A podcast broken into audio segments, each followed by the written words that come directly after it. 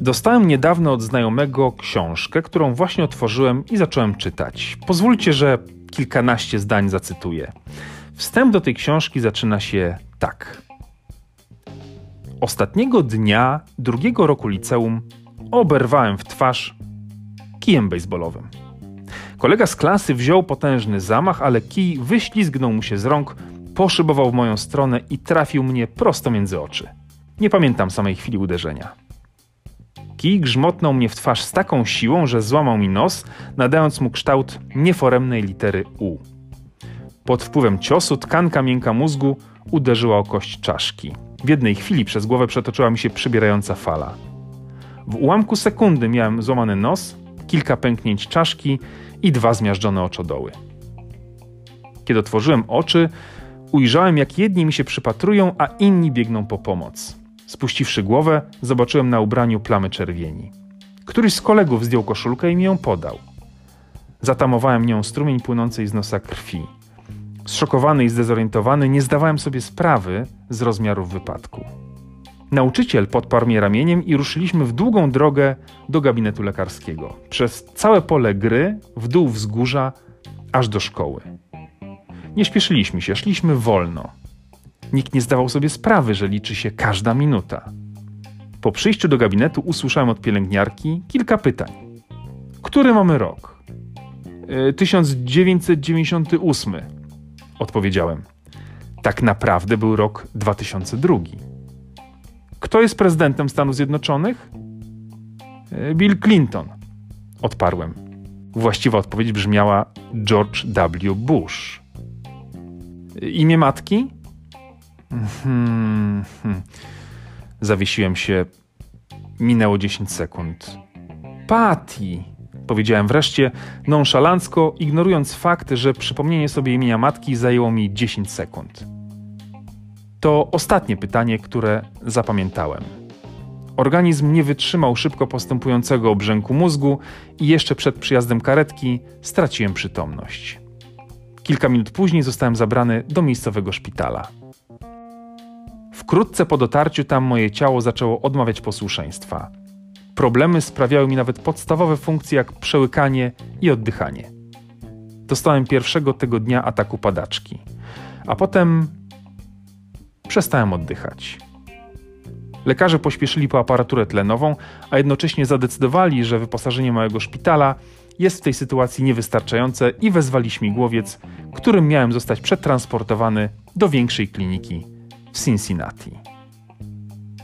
Dalej jest jeszcze kilka szczegółów opisujących, co się działo w tym większym szpitalu, więc przeskoczę ze dwa akapity i jeszcze krótki fragment. Na szczęście następnego dnia rano oddech uspokoił mi się na tyle, że lekarze postanowili mnie wybudzić. Po odzyskaniu przytomności odkryłem, że utraciłem węch. Pielęgniarka poprosiła, żebym na próbę wydmuchał nos i powąchał sok jabłkowy. Zmysł węchu powrócił, ale ku zaskoczeniu wszystkich, czynność wydmuchiwania nosa wtłoczyła powietrze przez pęknięcia czaszki w oczodole i wypchnęła lewe oko na zewnątrz. Gałka oczna wysunęła się do przodu, utrzymywana w miejscu jedynie przez powiekę i nerw wzrokowy łączący oko z mózgiem.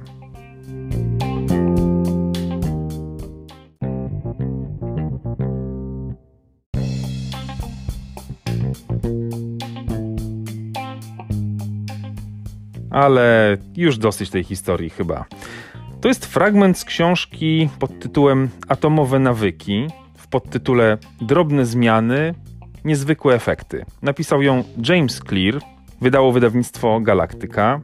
I domyślacie się oczywiście, że historia się dobrze skończyła, bo inaczej autor nie byłby w stanie tej książki napisać. Dziś żyje, ma się dobrze, pisze innymi właśnie o nawykach, ale wstęp do tej książki sprawił, że pomyślałem, no muszę to koniecznie użyć w podcaście i nagramy sobie dzisiaj odcinek o BHP.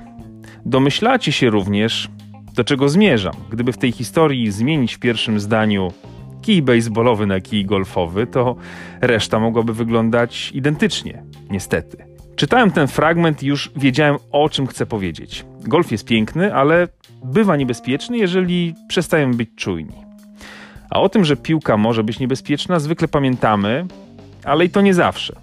Raz po raz wysuwamy się przed osobę grającą na fairwayu. Zresztą sam też się łapię na tym, że zbyt optymistycznie oceniam sytuację.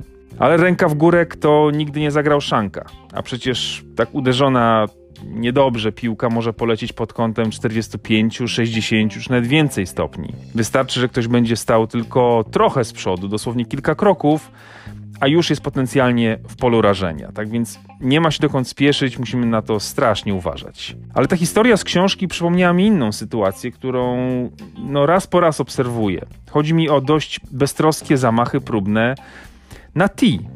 O co chodzi w zamachu próbnym? No, żeby się rozkręcić, wyluzować, rozpędzić, a więc te zamachy bywają dosyć śmiałe i szybkie. No i tak powinno być, ale kierunek. Nie machajmy nigdy w stronę ludzi.